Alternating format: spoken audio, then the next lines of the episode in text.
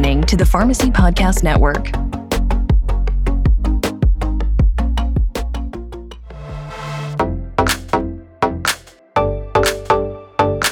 Hello, and welcome to Pharmacists United for Truth and Transparency, the PUTTcast. PUTT is a not for profit industry watchdog organization dedicated to exposing the truth about the shady, abusive practices of pharmacy benefit managers and how they affect American patients, healthcare providers, and taxpayers.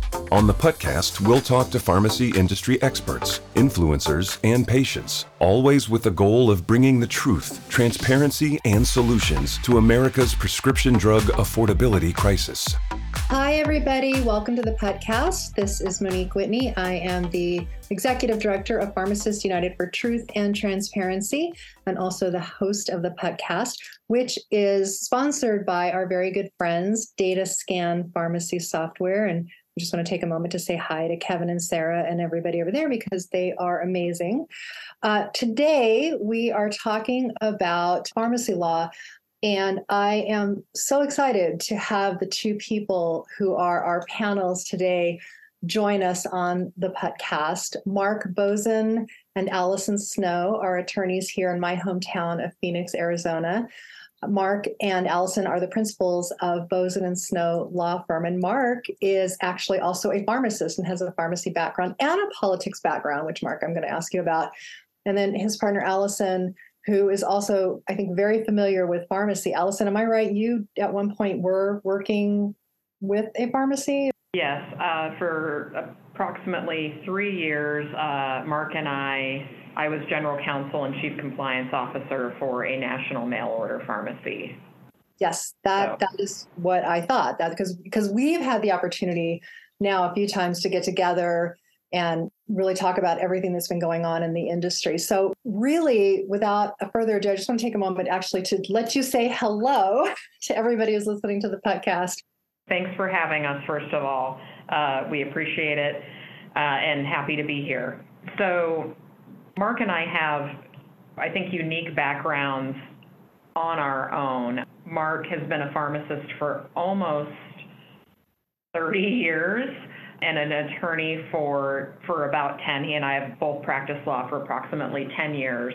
And and out of pharmacy school, Mark had a kind of a, a unique path. Uh, worked for Senator McCain on on Capitol Hill, and then um, subsequently brought his family uh, back to Arizona. He is a pharmacy graduate of the University of Arizona, and worked at what would become Avella Specialty Pharmacy as as a compounding pharmacist, and he had um, a compliance role there as well. My background was actually prior to law school was in healthcare sales. Uh, so I've always enjoyed the sales and marketing aspect of healthcare. I've sold both uh, orthopedic implant products um, and, and been in the OR helping, you know, helping the surgeons and the surgical technicians with their instrumentation. Um, and then I've also sold um, healthcare services um, such as home health care um, and, and things in the long-term care realm. So I like the, the sales and marketing piece of finding the target client, finding out where those people are, how to educate people about your product or your service, and and then finding the business. And and I think that's what Mar- makes Mark and I uh, a unique combination is that you know he's got this really you know practical clinical background. I like the marketing. I like you know working on our client experiences and and making that better. But I'll fast forward. Mark and I met in law school, and everyone in our program was a working professional. Um, I was working in healthcare sales, and I knew Mark was a pharmacist. And um, throughout law school, I asked Mark, I think this is a funny story, I asked Mark, well, what are you going to do after law school? And he said, I'm going to do pharmacy law. And I kind of chuckled and I was like, that's adorable. That's not even a thing. Like, uh, that is so niche and so specific that can't possibly be be a real thing. and and come to find out it is a very real thing um, and uh, one of one of the most uh, highly regulated industries in the United States. So I gravitated towards Mark in Law School um, because I thought his background was fascinating, and then working in healthcare myself, um, I started to see the opportunity post law school uh, for us to to have a firm uh, utilizing our unique backgrounds um, in a way that would help clients uh, that, that are healthcare providers and clients that are operating businesses. And so I think that's one unique thing about us is that we operate a business. Um, we've operated healthcare businesses, and we, we understand the challenges that our clients have operating those businesses. I appreciate that, Allyson. I, I don't have anything to add. I it, it's often better when someone introduces you. But I gravitated uh, to Allyson because one of the things I enjoy doing is I liked being a clinician, and I, I like being a legal clinician too, a practitioner. And I think one of the things our firm does very well is we're not just people that provide legal advice of ah, if you stray into this area, there's some risk there, but they but they don't help you with the okay, so what should I do? we, I, I, I think the unique background Allyson and I bring is, is she, she's really, really good at operating businesses, and I'm really, really good at helping with the individual client-facing decisions, whether it be a patient standing in front of you in the pharmacy or in the hospital, or or a legal client. We, we get to the well, what what would you do? And I think because of our background, we're not afraid to say, well, this is what we would do and this is hard. This is why lawyers are sometimes um, not the most favorite people in the world. Is is we can never get you to that's zero risk, particularly in healthcare. Everything is either low risk, medium risk, or high risk, and it's all a judgment call. And so clients say, well, how do I get to operating my facility, operating my business? and even the manufacturers. How do I sell a drug? How do I offer a copay reimbursement that I'm never going to get in trouble with? We say, well, we can't help you with the you'll never get in trouble. We can't make that guarantee. And in fact, there's a code of ethics that says we can't. But, but what we do pride ourselves on is here's some practical advice, and we can get you an answer that we will stand behind and we will fight to the death to defend. I say that a lot is I would go this way and I would be comfortable if I was in your shoes defending myself which means that we will be particularly effective in defending you should someone come ask questions and, and, and deal with it. And one of the things that uh, Allison talked about was I like that story too about how we were in law school and she's like, ah, are you sure you can make money being a pharmacy lawyer? And I decided actually, I'd, I'd always kind of thought about going to law school and and the day I decided to go to law school was when the ATF visited Avella, and, and we didn't sell tobacco or alcohol, let alone firearms or bomb making equipment. But the ATF thought we might be in the bomb making business, particularly the uh, weapons of mass destruction when we bought a kilo of, of nitrogen mustard to help with some of our compounding for uh, our cancer patients who were coming out of Mayo. And, and I had to teach a bomb making expert that it was impossible for us to weaponize the nitrogen mustard in our lab, and that we weren't a, a double top secret front for the, uh, the Saddam Hussein regime. And I'm like, I got to go to law school because there is a lot of help that the pharmacy providers need. If, if the ATF is bebopping on in here, we're for no no apparent reason other than a chemical we bought from uh, from a, from a chemical manufacturer. That's uh that's fascinating. I actually I really I had to laugh when Allyson said, you know, pharmacy law, how adorable. I remember when I was first even just learning about this industry when I was first working with PUTT.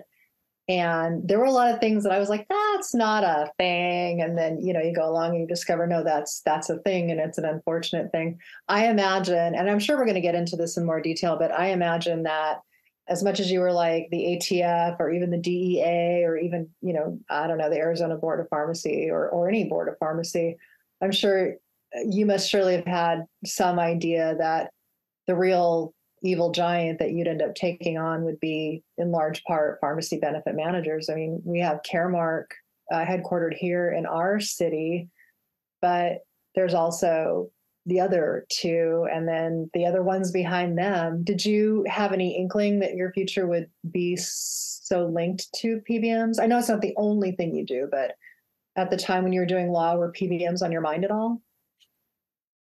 Absolutely. So I remember after law school, Mark and I went went our separate ways for for a little while. He he went to Quarles and Brady, Um, and I actually went and worked at my brother's law firm here in town.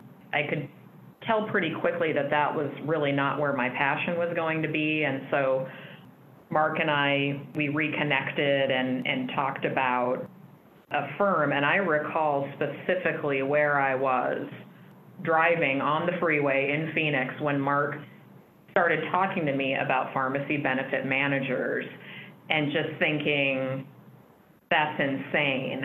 Um, and I've had this experience, though, a few times, you know, where obviously the first time when Mark taught me about PBMs, and then as we've as we've hired uh, staff here at the firm, um, one of our senior attorneys, Michael Rain, who handles many of the PBM matters now and, and does an excellent job. But I remember when he started at the firm and we, we started turning over some of these matters to him. He's a former Arizona Attorney General. And we were talking about these matters, which are essentially contract disputes and, and, and some of the audits and finding the, uh, fighting the audit findings. And I remember Michael saying, that just can't be right. They can't do that. And again, we had the well, you're adorable moment. You know, yes, yes, they can. And you know, so we we have a lot of those moments. But yeah, to answer your question, I mean, Mark and I knew really from the beginning of the founding of our firm, and then you know, subsequently going in house for an interim period of time, running a pharmacy.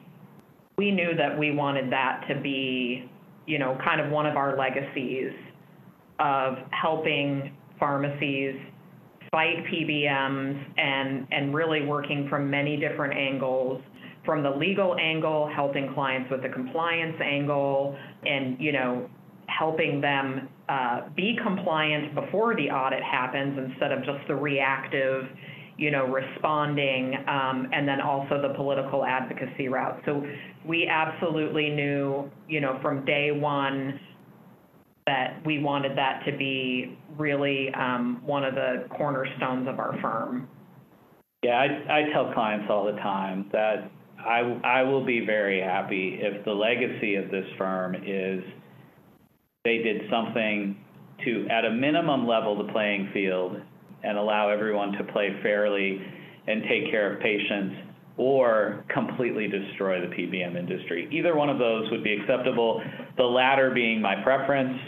But even if we even if we just accomplished a level playing field and and got to a world where it, it goes back to the beginning.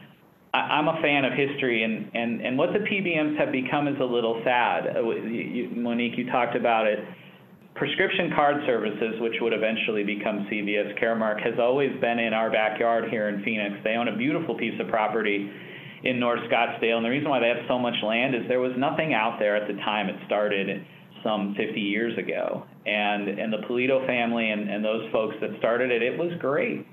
It was, we're, we're going to put a computer system in our building that's going to connect all the pharmacies with the health plans, and pharmacies, you're going to get paid faster and there weren't any other shenanigans. It was you're dispensing medications. Patients don't always have the money to pay you first. You're waiting for the forms to get mailed in and you're filling them out wrong and you're taking forever to get paid for your services. Um, we're going to make it easier for you. And if that's all it was and that's all it ever was, it, it would have been amazing. But this monster was created as it kept growing and changing hands. And and it's not fair. And Allyson's story about Michael Rain, the, the litigator we have, he says, but the contract doesn't allow them to do this. Certainly, certainly they, they can't. I'm like, but but they will, and they won't they won't care, and we can take them to arbitration, but they know most of our clients won't be able to afford it. And and when Allyson and I talked about building the firm, there we had experience with other firms. There, there are just there are two types of firms that we experienced as clients, as pharmacy, as a pharmacy provider that was fighting the PBMs. there was a firm that was just overwhelmed and busy and sort of High volume. high volume and and sometimes they won and sometimes they lost and and it was really really hard to get special attention and then there were the really really expensive firms that we were dropping $50,000 a month and still losing they were doing excellent work but we were still losing it was only just sort of delaying the death uh, a little bit if you will and uh, and extending us just a few more months but but from time to time we still lost. And we wanted to be a different kind of firm. We wanted one that that was affordable and and yet was very very effective. And and we built that, and we're very proud of that, and we're growing that. I'm so glad that you kind of got into some of the things that you were just talking about with the PBMs, because one of the things that we talked about, the three of us, when we had lunch a few weeks ago, was we were talking about what has been happening in the industry. And you mentioned arbitration, you mentioned some of the contracts. Um, there's a lot that goes on in pharmacy law. I mean, no, in one regard, the law is the law, right? A contract is a contract, or you know, a, a, an organization which is a regulatory organization has its rules, and entities that are subject to those rules need to follow those rules. And if they don't, you know, there might be a dispute, and you could bring an attorney in. But really, what you do is pretty specific. And and here at PUTT, we we have been privileged to to interact with and know some really great attorneys in the pharmacy space. I mean, there's Mark Cuker. I know you guys know him from Jacobs Law Group. He's got the Punch lawsuit and has been going up against Optum, and their terrible arbitration contracts. Um, we have a good friend, Donaldson Caffery. He's the attorney for the Louisiana Independent Pharmacies Association, and he's you know constantly uh, working at the state level with uh, all of those guys. There's 300 pharmacies in that particular association. And, and, and Miguel Rodriguez, a very good friend to, to all of us, and uh, American Pharmacies, you know, he's been um, a wonderful resource into not just the contracts or, you know, what's happening at the state level, but also just like at the level of of the law and what some of these things, what these lawsuits that keep coming down mean, right? And the reason I bring those guys up is that they're as amazing and wonderful as they are, they don't actually have exactly the background you guys have. They, you know, n- none of them are are practicing pharmacists or were. So you guys, you have a unique perspective, Allison, with your with your perspective and your background in sales and, and healthcare sales, Mark, with your perspective in pharmacy. I think it would be worth just taking a moment to talk about why pharmacy law is not your everyday law. Why, when pharmacies or groups that are involved in the pharmacy space come up against an issue, you know, they, they need to really think about who they choose to work with, right? Because this isn't like, you know, I know a guy. It's not that you, our problems in this industry aren't exactly like I know a guy. Let me have, you know, talk to my cousin Vinny or something like that, right? It's they're kind of trickier, aren't they?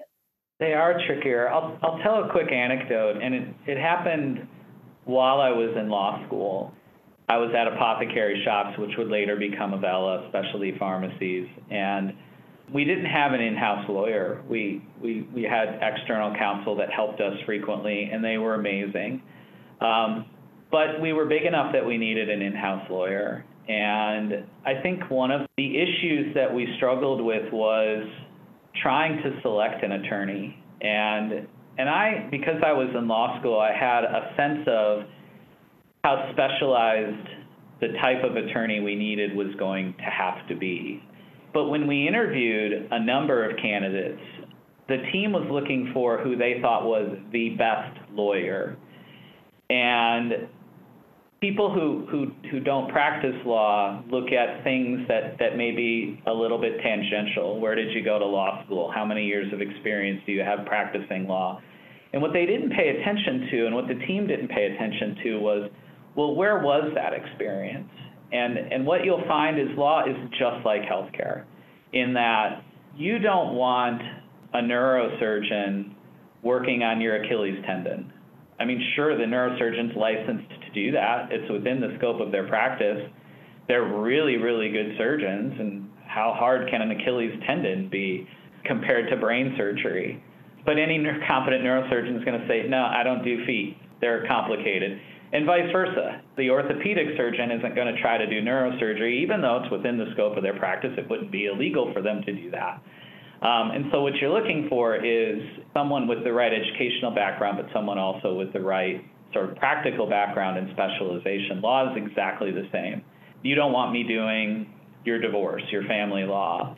That is an area of law that is complicated and frankly frustrates me. Uh, I, I don't understand it. I don't think there are enough objective things that the scientist in me goes, but but you can't just put your finger in the air and decide. And sometimes family law is a little bit like that, and there's a there there aren't as many rules. Um, what attracted me to pharmacy law is it, it has some more specific rules, but it has a lot. There's an anecdote. We're not sure that this is true, but we've turned it into a wives' tale of sorts. When I was at Quarles and Brady, my mentor Roger Morris, who's a fantastic pharmacist attorney, um, had an intern do just a, uh, a project as to well, how, how much regulation does pharmacy have? How many statutes do they have? And the intern did a little research and found, you know, did a word count on the number of statutes and the number of rules any given pharmacy has to think about on any given day, and compared that with some other well regulated industries. And according to the intern's research, there's only one other profession that is, or industry that is more highly regulated than pharmacy, and that's the nuclear power industry. They have more words and more pages of things they have to pay attention to, and frankly, that didn't surprise us. Really? Um, yeah, but the, the anecdote that I'm telling you, so we selected an attorney who had been an attorney for 25 years. Um, she negotiated some very, very significant Department of Defense deals in foreign countries. The law she was responsible for could not be more complicated. It married military law, trade secrets, foreign corruption and bribery. She was responsible for a company that sold jet engines to foreign countries, mostly for, for military grade planes. And she was a fantastic writer. And, and I remember saying, but she may be the best lawyer in the world when it comes to her history of 25 years, but I don't know how any of that translates to what we do here. And, and fast forward, we were working on a program with a, with a device manufacturer and a drug manufacturer. And the drug manufacturer had a medication that absolutely positively had to be taken precisely at the same time every day, or it wasn't going to be very effective, and it was really expensive, stupid expensive. And there was a medical device company over here that said, We've got this new technology called a glow cap. It's a cap that goes on your bottle. And it's programmed. It has a cellular phone chip in it. It's got a little mini computer in it. And it knows when, when you've taken the cap off and on. And it's got a light on it. And when it's time to take your medicine, it'll glow. That's where the name comes from. And if you don't respond to the glow, it'll, it'll sound an alarm. And if you don't respond to the alarm, it will call someone that you've asked it to call to remind you. It might call your phone first, it might call your your spouse or your son or your daughter or even your doctor. Like, hey, somebody get this person to take their medication. And then, and this was my favorite part as a community pharmacist, it would know, hey, you only have like a four or five day supply left. Somebody should call the pharmacy and order it so it's not an emergency because there's no way the pharmacy is going to stock this really expensive medicine. They're going to order it one at a time. So it would call the pharmacy automatically in the IVR and order order its own refills. Or it also knew if there were no refills left, it would call the doctor and ask for an order. It was fantastic technology. And the drug manufacturer says, we want this. We want every single one of our patients to get this because we think it's going to be amazing and we'll pay for it. And just whenever a doctor writes a prescription for our drug, send it out. And they worked for almost a year on the marketing materials, the pieces, all of it. And I remember very specifically, I was coming back from a family vacation, and they were blowing up my phone. And we stopped at the Hoover Dam, and I took a call at the Hoover Dam. And they said, Hey, general counsel's mad at you because you're not looking at your emails. We need you to approve the marketing piece, the postcard we're going to send with every prescription that talks about this free glow cap. And I said, all right. I pulled it up on my phone. And I said, this is amazing. One question for general counsel. Ask her how she figured out how to get around the beneficiary inducement statute. These caps cost $200. And I'm going to give these away to people, and I'm going to bill a government plan for their health care. I can't give them a $200 gift. But I was so excited that our general counsel had figured it out. And all hell broke loose The manufacturer lawyers didn't pick up on it. Our jet engine lawyer didn't pick up on it. No one picked up on it. And, you know, I wasn't even licensed yet. But, but my point is, it is so complicated. Even giving stuff away in an effort to help people stay healthy can be considered a criminal activity. And healthcare law is hard. When we recruit people, Allyson gives me a hard time, the lawyers. I'm like, look, I don't want this really talented lawyer to be scared about how difficult our job is, so I'll say, we'll teach you. And Allyson says, you sound like Billy Beane in the movie Moneyball talking to Scott Hatteberg about how easy first base is. It's not very easy. And stop telling our new candidates that it's easy. We will teach them, but they need to know that it's going to be difficult no matter what area you come from, including some healthcare law, what we do at this firm is very, very different and needs to be very, very precise. And you need to know what you don't know. And that's the hardest part. Being a good healthcare lawyer is recognizing that I need to dig deeper. One of the things I like to tell the new associates is if you feel like your answer is easy, you probably didn't do enough research. You know, giving away the glow cap that's a fantastic idea. Love it. That's going to be good for patients. Allyson will tell the story all the time. I say it all the time. Particularly, go back to PBMs. Pharmacists always call us and say, they're going to terminate me from the network, but nothing that I did was illegal. And we're like, they can do both. Both can be true at the same time. I agree with you. Nothing you did was illegal, but it wasn't allowed in your contract. And your contract, unfortunately, gets to change as often as they want by virtue of just a fax that came in that someone may or may not have filed or told you about that changed the rules overnight. Um, some of that is unconscionable. Just notice by fax in 2023, changing the rules just by a fax is ridiculous.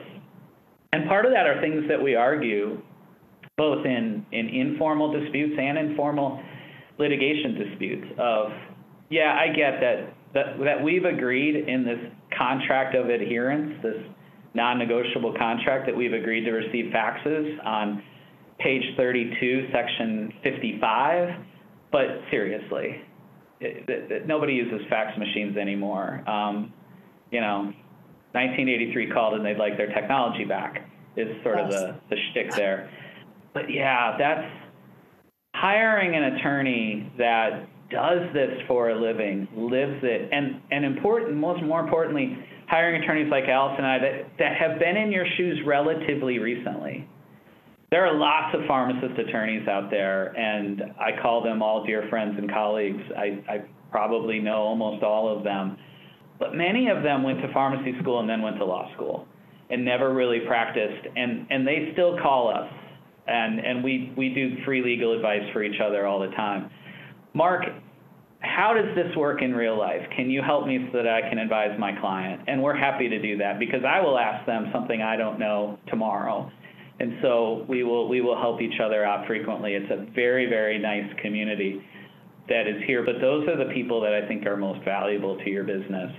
Uh, the business attorneys, I get frustrated. We have a client who, who hired a business attorney, or even more importantly, criminal attorneys, who just didn't know what they didn't know. And now we've got a, we've got a new problem that arose because the criminal attorney dealt with your DUI but didn't know about 323208 that says you should have reported your DUI to the board. And had you done it on the night you got arrested, nothing bad would happen to you. But because you missed that report, now something bad is going to happen. And your criminal attorney had no reason to believe, because we live in America, you're innocent until proven guilty, that you have to tell anybody until you're convicted, except if you're a licensed healthcare provider in a state like Arizona.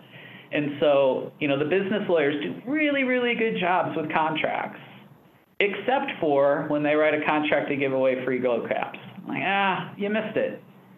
We spend, I spend at least an hour every morning reading new regulations, new laws, and new guidance documents that literally came out the day before just to keep up. And I, I, we have the luxury of doing that because all of our clients need that advice.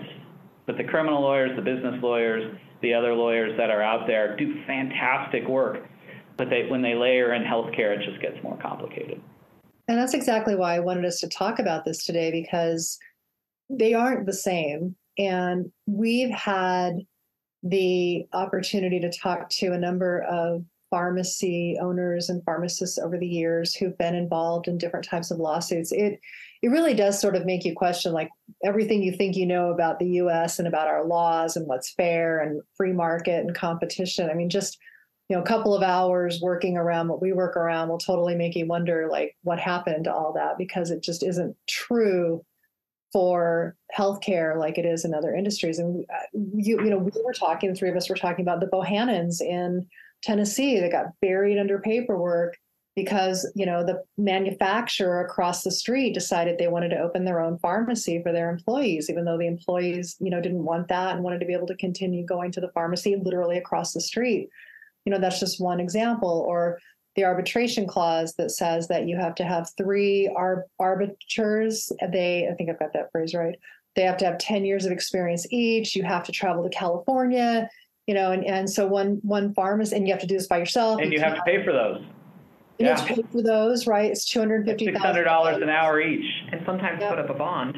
Yeah. It, it's it's insane. Yeah. like you start looking at this and you're like wow you know I, i'm pretty sure that the worst most hardened criminals never had to deal with this kind of you know regulatory red tape or, or legal red tape just to be able to you know get their side of the story told. So i think it's it's worth having this conversation and i appreciate you guys for for you know talking us through some of that. I want to shift for a moment too because i want to talk about something else mark specifically because of your political background. You and i know each other from work here in arizona with the arizona independent pharmacy coalition and many of the things that have gone on in our you know famously anti-regulatory state and we are anti-regulation state. And we've been successful as some of that work. But i, I you know in my experience uh, you have brought uh, a level of you know advice and wisdom to pharmacists here and i wanted to talk with you about that as well maybe share a little bit about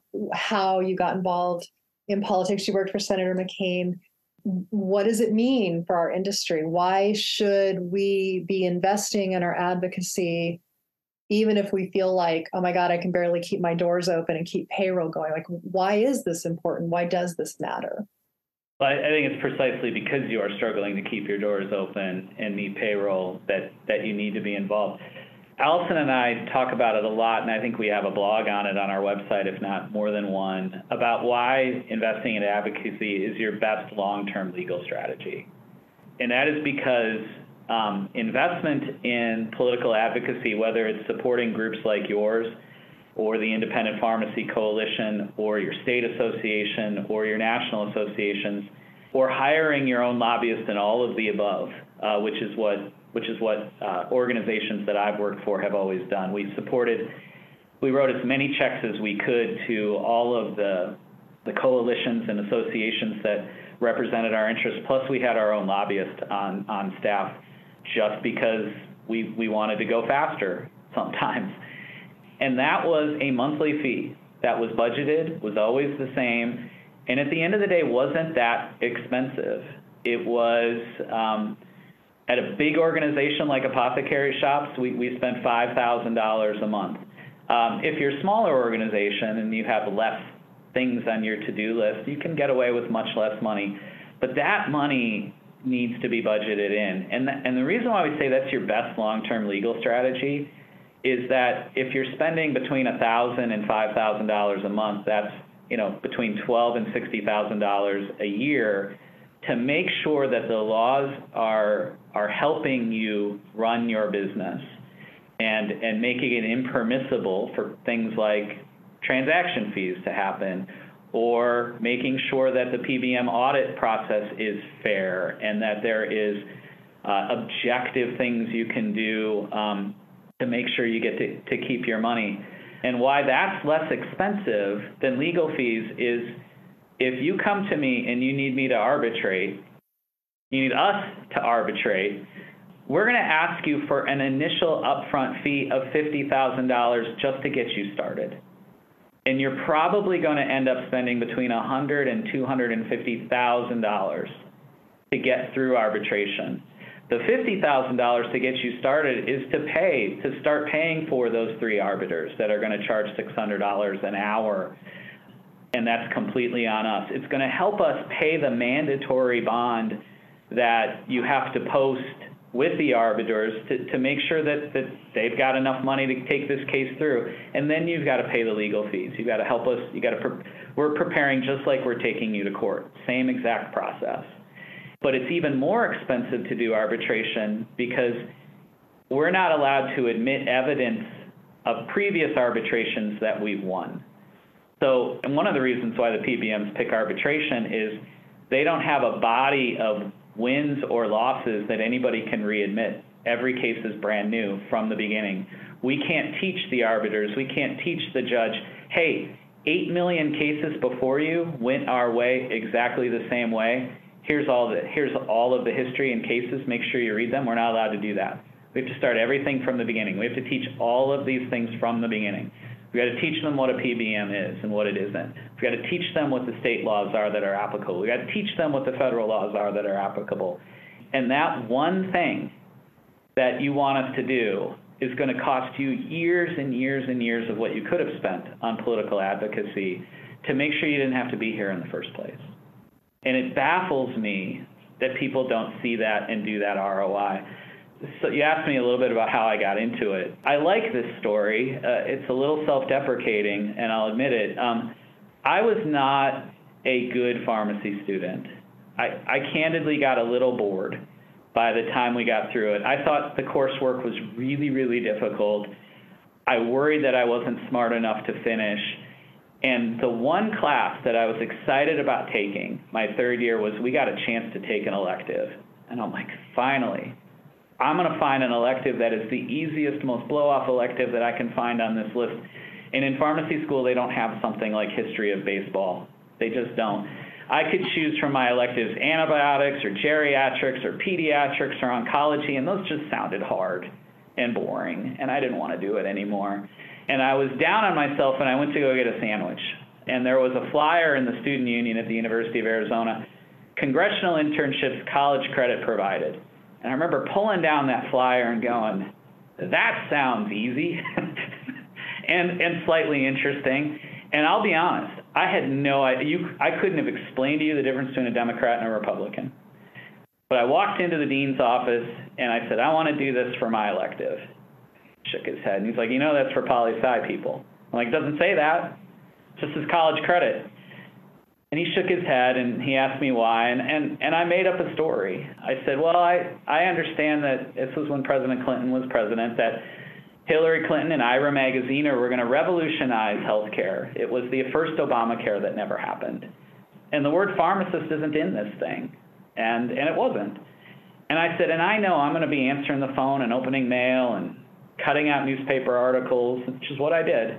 But I'm gonna I'm gonna hear things and I'm gonna learn things. I'm gonna meet people that are gonna be valuable to me, more valuable than antibiotics. And the dean says, I'm not sure that's true. And I said, Well, I'm gonna prove it's true. And he let me do it. And it's funny, people, you know, I often tell the story. I apply to everybody: Senator DeConcini, Senator McCain, uh, Jim Kolbe. DeConcini's office didn't call me. I might be a Democrat to this day. I don't know, but he didn't call. McCain called and uh, he was such a great mentor and and great person to work for. And I was his first pharmacy student. He's had a couple since then. He was a great American and got me interested in it. And I learned very very quickly. This guy, who was a fighter pilot, he went to the Naval Academy. Probably uh, a, a student like I am. He, I think he, he graduated second to last in his class, but he was second to last in the Naval Academy, which is nothing to shake a stick at I'm not sure where my class rank was in pharmacy school, but it was probably near his. Um, and so we had something in common. We, we were good citizens, but we weren't necessarily great students, but we, we wanted to, to do good. And, uh, and we had that in, in common. And it, it occurred to me that fighter pilot who spent time at the Naval Academy and then went to war for us and spent a significant part of his military career in, in, in prison getting tortured, um, was making decisions about things like should we regulate vitamins and minerals like drugs, and he was relying exclusively on me, this 22 year old punk, who hadn't graduated pharmacy school yet to tell him. And I'm like, that's scary. And that's why you need to be involved. And lobbyists aren't bad people. They're absolutely necessary to the system because you can't know everything about everything. And that's what we ask our elected officials to do. Everything from buying garbage trucks to regulating PBMs and everything in between. You can't know everything about everything and you're running a business and you can't be your own lobbyist and you can't be there every day. So you need a Monique or a Diane McAllister or, or whoever is your lobbyist to help you and to be there and to carry the water for you in a very ethical and noble way. Think that's and, really well and, said. And, and, and our firm does that. We, we say, hey, look, sometimes our first step is not going to arbitration, but getting the chairman of Ways and Means on the phone to call the CEO of Express Scripts and say, hey, um, help me understand why you don't want this pharmacy in your network, which we've done before. And, uh, and the CEO's never heard of that pharmacy, but sometimes good things happen after that phone call is made. I think what you said was really well said. And what I think is especially powerful about how you just described that is I think there's a lot of criticism about our elected officials, like, you know, these bozos who make the laws, you know, special interest money. But really, I think it's what the it's it's what makes democracy beautiful because you do have an elected official you know ostensibly they're just like you right they're, they're you're a constituent they are in your district and you have the opportunity you the pharmacy owner you the everyday person you have the opportunity to contribute to your elected official by making sure they understand what the issues are that your industry faces which uh, i think made us be as successful as we have been in Arizona. I think it's why you see some of the states out there uh, that are really, you know, doing good work, revitalizing their industries by taking a new look at, for example, the role that pharmacy benefit managers play in access to affordable health care for patients. And that's largely been because of pharmacists who were willing to advocate. That's certainly what PUTT was founded for. Well, initially, I think I, I, think it's more fair to say we were founded to get attention on the problem, and then as we began to do that, we started to mobilize and see our members, you know, get interested and start to advocate for themselves. But you know, having the partnership of people such as you and, and Alice and you, you know, there to work with us to help us understand the laws and what it means. It's like you can't get that ball across the line without a team. Everybody does something different, but they all do it in service of one thing, which is trying to make a better environment for patients, for providers, for the industry. And in our case now, trying to push out, you know, what are really the carpetbaggers who've been there for so long and have figured out how to exploit this system so they can just make as much money as they possibly can. Allyson, I always give people a chance as we come to a, the close of our podcast, I always give people a chance to, our guests a chance to offer advice to our listeners. And uh, when you look out across, you know, what what you've seen in in this industry and and how the players have been using the tools at their hand, PBMs with their contracts, or changing the rules of the game, or boards of pharmacy who uh, are taking an overactive interest or maybe no interest at all, or or any of those things that you see. What what advice would you give somebody as far as how to approach a situation that might require legal assistance, but maybe that person doesn't exactly know where to start. I think it's really, you know, simplistic to say, you know, get an attorney involved and get an attorney involved early. And and, and that's that's a simplistic answer. I think one of the things that Mark and I pride ourselves on is that we understand that businesses don't have a blank check to, just to pay attorneys with. But it's it's important to utilize a law firm and to find a partner that understands that you don't have a blank check and also understands to help you um, to help you leverage your time. I mean, Mark and I talk about just even just even in our own time or in our own business, leveraging our time so that we can be more productive. You know, I mean, Mark is a pharmacist attorney. He is he's the most expensive person in this firm. And that's just that's just the truth. I mean, that's the fact. His his experience, um, his time is is worth more. You know, my time is is the second most valuable. So, do we open our own mail? No, we do not. Do we do we fill out licensing applications? No, we do not. We have hired support people and we've hired really good, you know, senior attorneys that have their own area of expertise. And so Mark and I are always working on leveraging our time to be the most valuable for our clients. And it's the same way in any business. You know, um, a healthcare business is going to have, you know, IT support. Um, they're going to have, you know, certain levels of staff that that are going to do, you know, the appropriate things for their skill level. And that's one of the things that Mark and I pride ourselves on is helping clients manage their legal spend. You know, that, hey, this is this is where you need to focus. This is where, you know, the dollars that you do have will be well spent. You know, given that you don't have, you know, there's no money tree, um, and there's there's no endless supply of, of money to pay to pay attorneys with. Just understanding that we have we have a network of not just other really good attorneys that we can call upon when maybe something is outside of our skill set, but uh, just from our years of operating um, businesses of, of vendors and other support, you know, IT services and other, uh, you know, support services that our clients can use. Um, and I think finding firms and consultants that understand how to help you find the help that you need is really important. And, you know, the saying, a pound of, what, what is it, a penny of prevention is worth a pound, pound of, of cure. yeah, yeah. I was just, I was actually grasping at that one too. Like I know what she's getting at. That's great. I, I really the other thing I want to say thank you for is for giving us a, a really good, transparent look at what it is inside of a law firm, why it's structured the way it is. Um, it makes so much sense when you talk about, you know, why do you want to get your attorney involved early? Because the earlier you can start working on that problem and working out what the snarls are that have got this person where they are, really the better because the more that it's like like like in health, right? Like if you can get the little tumor early, it's better than if you wait and it's you know now life threatening, right? Or in this case, it's business threatening. So. Allyson's analogy about license applications was, led me to, to a thought I had about the PBM issues. When you come to us and ask us for help with licensing applications, we're going to give that to someone without a law degree who is affordable and does a good job filling out the license application.